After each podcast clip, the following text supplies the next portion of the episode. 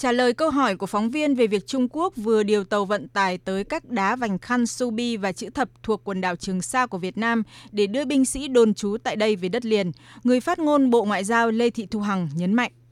Các cơ quan chức năng của Việt Nam luôn theo dõi sát mọi diễn biến ờ, trên Biển Đông. Xin khẳng định lại là Việt Nam có đầy đủ bằng chứng lịch sử và cơ sở pháp lý để ờ, khẳng định chủ quyền của Việt Nam đối với quần đảo Hoàng Sa và quần đảo Trường Sa phù hợp với luật pháp quốc tế. Hoạt động này của Trung Quốc đã xâm phạm chủ quyền của Việt Nam đối với quần đảo Trường Sa, vi phạm luật pháp quốc tế, trái với thỏa thuận những nguyên tắc cơ bản chỉ đạo giải quyết vấn đề trên biển Việt Nam Trung Quốc, gia tăng quân sự hóa, đi ngược lại tuyên bố về cách ứng xử của các bên ở Biển Đông DOC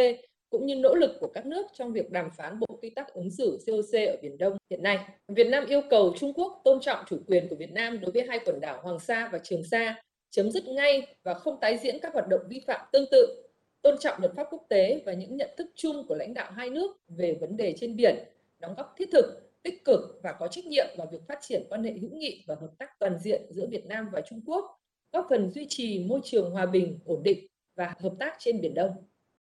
Trước đó thì vào ngày 18 tháng 9, hạm đội Nam Hải của Trung Quốc cho biết đã điều vận tải cơ Y-20 tới các đá vành khăn Subi và chữ thập thuộc quần đảo Trường Sa của Việt Nam đây là lần đầu tiên Trung Quốc xác nhận về việc máy bay Y-20 xuất hiện ở Trường Sa.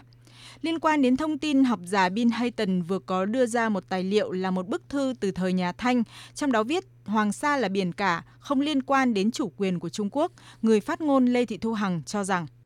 Như đã nhiều lần khẳng định, Việt Nam có đầy đủ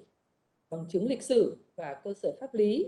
để khẳng định chủ quyền của mình đối với quần đảo Hoàng Sa và quần đảo Trường Sa phù hợp với luật pháp quốc tế. Tài liệu mà học giả Bill Hayton ờ, đưa ra vừa qua thì đã góp phần ờ, minh chứng cho điều này.